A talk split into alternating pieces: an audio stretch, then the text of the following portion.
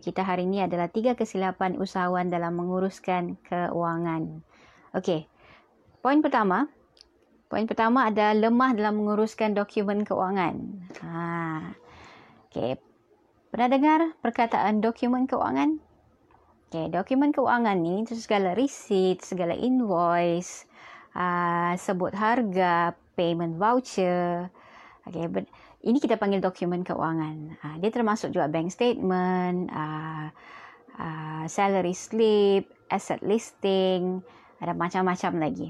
Okey, itu kalau saya mau terangkan dia kena masuk kelas sebab dia banyak. Dia banyak dan cara untuk kita menguruskan dia juga ada dia punya step-step untuk buat filing. InsyaAllah saya akan buat kelas untuk filing bulan hadapan esok insyaAllah pendaftaran dibuka untuk early bird.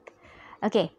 Kita uh, lemah menguruskan dokumen ke keuangan. Siapa yang biasa dapat duit eh uh, apa ni bila kita kita dapat receipt, kita simpan di dalam bag, dalam purse. Sampai dompet tu rasa berat, kemudian kita keluarkan, lepas tu ink tu sudah hilang. Dan kita tidak ingat itu receipt untuk apa. Okay, siapa ada angkat tangan?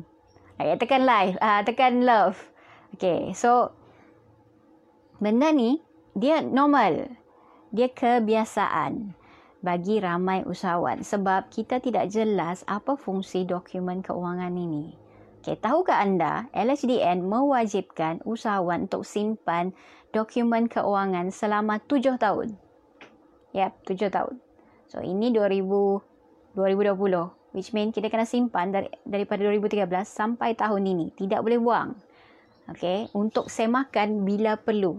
Okay, itu salah satu sebab kenapa kita perlu uh, simpan dokumen. Tapi uh, fungsi dokumen tu kita kena faham. Dia merupakan bukti duit masuk, duit keluar. Dia merupakan bukti uh, berlaku transaksi. Jadi, kalau misal kata kita ada berlaku sesuatu, kita tidak dapat rujuk. Okay, mungkin ada dispute dengan supplier ataupun kita lupa kita sudah beli atau tidak ataupun kita terlepas pandang mungkin ada terkurang beli. Semua tu kita boleh rujuk dengan melalui dokumen keuangan. Okey. Cuma soal dia sekarang, macam mana kita mengurus dia? Okey. Macam mana kita mengurus dia? Okey, receipt contoh dia. Receipt bila kita terima, okey, bila kita menjual itu apa yang kita buat? Tidak boleh simpan di dalam uh, di dalam bag sebab ada kemungkinan dakwah tu hilang. Okey, receipt yang kita dapat tu kena simpan masuk dalam file. Kena keluarkan payment voucher. Kena photostat. Okey, lebih baik kalau kita ambil soft copy terus. Okey, dan simpan soft copy dengan hard copy sekali. Simpan dalam file. Bagus, bagus. Supaya dia jadi rujukan untuk kita. Dan kalau ada keperluan untuk pihak LHDN, benda tu sudah siap, sudah ada tersusun dengan sistematik. Kalau dia bertaburan, macam mana kita mau cari? Katakanlah kita perlukan lima tahun dahulu punya punya receipt. Kalau tidak disimpan dalam file, macam mana kita mau cari? Okay, kemungkinan besar kita memang tidak boleh cari. Okay, jadi, mau tidak mau, kita sebagai usahawan, tanggung, tanggungjawab kita adalah untuk menjaga, menguruskan dokumen-dokumen keuangan tersebut. Okay, kena ada sistem filing yang yang orang cakap uh, lengkap yang senang untuk dirujuk. Okey, bila ada sistem filing ini, anda sudah boleh cari uh, freelancer untuk buat accounting. So anda tidak perlu fikir macam mana mau buat uh, simpan kira, mau buat uh, debit kreditnya, mau keluarkan penyata uh, untung ruginya, mau tahu kita punya cash flow statement macam mana bukan semua orang ada kepakaran itu. Dan bagi mereka yang baru start tidak akan punya masa untuk buat benda tu. Sebab saya tahu saya memang kalau buat account memang akan duduk satu hari. Tidak akan ada masa untuk buat benda-benda lain. Sedangkan bagi usahawan yang baru mula tuntutan untuk buat setiap fun- function itu function tu maksudnya uh, buat marketing produce barang semuanya perlu perlu dibuat dalam setiap uh, dalam kebanyakan masa kita. Okay. So, adalah lebih baik bila kita sudah ada sudah ada dokumen simpan bagus-bagus dalam file, kita cari orang outsourcekan supaya bab accounting tu anda tidak perlu buat. Anda cuma bayar pada orang. Uh, dia akan buat based on uh, dokumen yang ada dan akan menghasilkan uh, laporan-laporan keuangan yang anda perlukan untuk buat bisnes. Okay? So, itu itu adalah kesilapan pertama. Okay. Waalaikumsalam, Nick. Hai, Rod. Waalaikumsalam, Dom. Hai, Zida. Okay, thank you for joining. So, itu adalah kita punya uh, point pertama. Nick, urus dokumen baik. Yap, kena urus dokumen baik-baik. Sebab bila kita urus dokumen, kita tahu duit tu ke mana, keluar ke mana. Dan bila kita ada duit, kita tahu duit tu datang dari mana. Okay, So itu yang penting. Sebab kadang-kadang uh, akan ada keadaan di mana anda uh, terlupa bayar, terlupa sudah beli atau tidak. So dia akan double. Double uh, pembelian tu akan jadi dua kali. Dan masa yang sama dia menyebabkan cash flow bulan itu akan terjejas. Okay. So implikasi dia disebabkan dokumen itu tidak diuruskan dengan bagus, dia akan efek kepada cash flow. Okay. So cash flow dia bermasuk uh, topik kedua uh, poin kedua adalah kita lemah dalam mengurus cash flow. Okey, tadi yang pertama dia berkaitan dengan yang kedua. Yang kedua ni adalah kita lemah dalam mengurus cash flow. Okey, cash flow ni satu satu benda yang besar. Okey. Dia bukan soal uh, kita jual, kita dapat duit. Kita ada duit, kita bayar bila kita membeli. Tidak, dia lebih lebih besar sebenarnya fokus dia. Okey. Um, cash ni dia datang daripada tiga tiga tempat uh, tiga punca dan dia keluar juga ke, dari uh, dalam tiga punca so ini uh, punca pertama adalah uh, dari sudut kita punya operasi operasi bermaksud kita jual beli lah kita jual barang kita ada barang kita jual kita dapat duit. Kita perlu barang Okay, perlu supply kita kita bayar dan kita dapat supply yang kita perlukan. Itu operational. Yang kedua dari sudut financing. Financing uh, maybe kita meminjam kita dapat duit untuk daripada pinjaman. Ataupun uh, kita bayar hutang. Yang ketiga dari sudut uh, pembiayaan. Uh, sorry investment. Kita beli aset contoh duit keluar sebab kita dapat kita beli aset kita simpan aset tersebut ataupun kita jual aset dan kita dapat cash okay so ada tiga tiga bahagian komponen dalam cash flow tersebut so ini ketiga-tiga ini dikeluar di dalam penyata aliran tunai ataupun cash flow statement. One of the laporan keuangan yang diperlukan sangat-sangat oleh uh, usahawan lah. Sebab kita kalau bisnes tidak ada report card, kita akan jadi cacat merebak. Kita suka hati saja buat keputusan. Dan keputusan kita mungkin tidak tepat. Dan dia akan beri efek kepada bisnes jangka masa pendek dan juga masa panjang. Okay. Okay. So cash flow ni, satu kelemahan kita tidak tidak rekod tidak rekod saya saya tidak cakap orang lain saya cakap diri saya sendiri dulu waktu saya buka restoran uh, saya lagi suka pada permulaan tu saya lagi suka laci di kaunter tu dijadikan uh, saya punya mesin duit. Okay, so semua campak masuk dalam laci okay, dapat duit masuk. Lepas tu bila bayar keluar. So tidak ada kawalan di situ. Tidak ada debit kredit. Itu ramai yang orang uh, ramai usahawan baru yang mula buat. Uh, tidak ada uh, tidak ada debit kredit simpan kiranya. Jadi tidak terkawal. Duit itu datang dari mana dan keluar ke mana okay? So itu yang pertama. Tidak ada report. Yang kedua tidak ambil gaji. Macam uh, saya terangkan sebelum ni gaji itu juga ada datang daripada cash flow. Kalau tidak ada gaji ada kemungkinan untuk owner ambil duit lebih daripada had dia. Dan jika tidak terkawal, company akan rasa impactnya. Sebab mesin duit tidak boleh berputar. Bila tidak boleh berputar, bermaksud tidak boleh buat marketing, tidak uh, akan sangkut bayar gaji dan bayar sewa, bayar utility segala-galanya. Okay. So, itu adalah uh, kelemahan kedua under cash flow. Kelemahan ketiga adalah uh, tidak akan ada cash reserve sebab bila hari-hari pun tidak dapat kawal, macam mana untuk simpan? Ha, cash reserve sangat penting especially dalam time-time keadaan sekarang, time time sesak. Okay.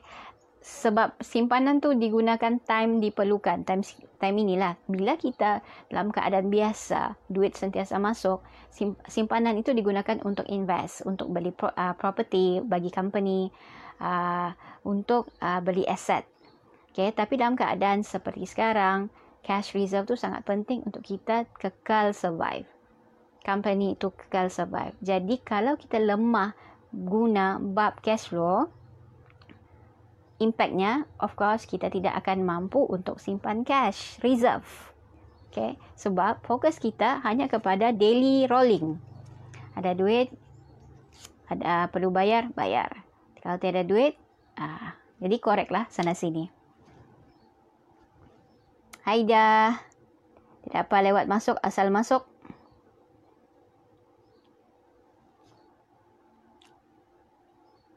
Kadang-kadang tidak ambil gaji. Okey. Um, untuk tengok baki, sebab tengok baki account tidak berapa cantik. Okey. Uh, kalau masuk ke last account, saya akan ajar bila mau ambil gaji. Uh, tarikh-tarikh, kena ambil gaji. Tarikh-tarikh untuk per, uh, perbelanjaan. Uh, maaf saya tidak boleh share di sini sebab dia panjang. Sebab kita punya live ni antara 10 hingga 15 minit saja. Saya, saya tidak mau uh, lebih panjang.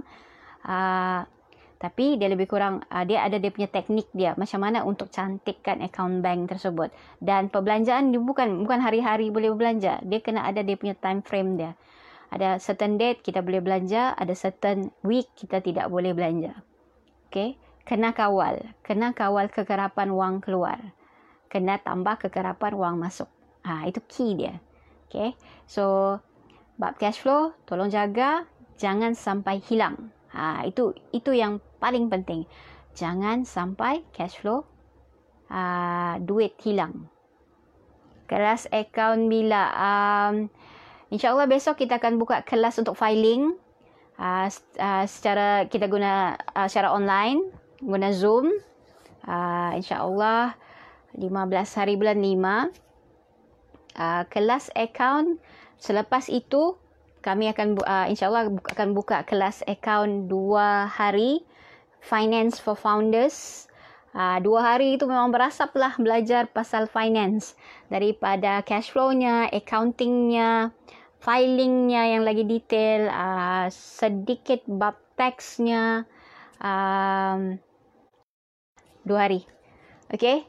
So insyaAllah itu itu akan buka selepas itu kita buka dulu untuk filing dulu. Sebab filing filing ni sangat penting. Ramai orang tanya saya uh, tidak faham fungsi invoice tidak faham fungsi uh, apa ni payment voucher macam mana mau simpan dokumen itu. Okay so itu yang kena perbetulkan dulu. Sebab kalau itu betul kita boleh cari outsource uh, boleh cari freelancer untuk outsource uh, supaya anda boleh dapat report accounting, boleh dapat profit and loss at least tahu uh, bulan ini penat penat sangat bulan ini dapat hasilkan berapa untung. Okay, berapa berapa profit margin, uh, berapa prestasi, apa prestasi bulanan. Okay, boleh bawa tim insyaallah lebih bagus nanti uh, boleh PM saya terus nanti. Uh, nanti kita atur insyaallah. Okay. And uh, saya sudah share dua tips, uh, dua ke, uh, kesilapan. Tajuk kita hari ini adalah untuk yang baru masuk. Terima kasih join live. Uh, tajuk kita hari ini tiga kesilapan dan usahawan dalam menguruskan keuangan. Okay, tips pertama tadi, uh, kesilapan pertama adalah lemah dalam menguruskan dokumen keuangan.